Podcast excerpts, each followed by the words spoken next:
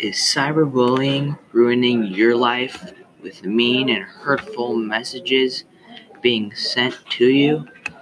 Well, the new Cyber Unity Squad, or CUS, is just for somebody like you. More than ever these days, children and teens are glued to social media apps. With these come fun and new ways to know what your friends are doing, but is also an easy way for cyber bullies to attack and harass children and teens. It is easy for people to cyberbully because you don't have to be in a specific place to bully a person. Since online bullying is permanent, and may impact a bully's college admission there are many problems in trying to prevent cyberbullying, even though it's the law for every state to respond to bullying. That doesn't include cyberbullying for every state.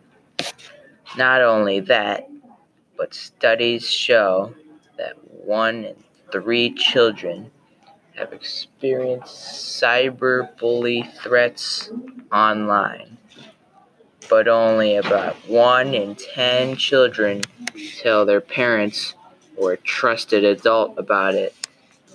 But the dark side of cyberbullying has yet to come.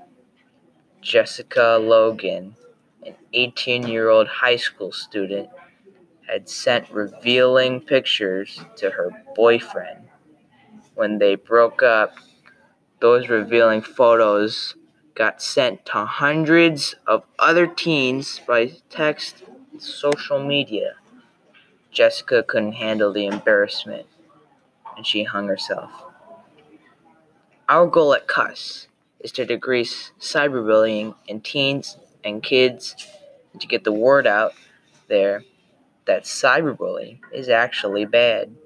We will achieve this by reporting cyberbullying when it happens set rules for children's phones so problems don't occur from children assuming things.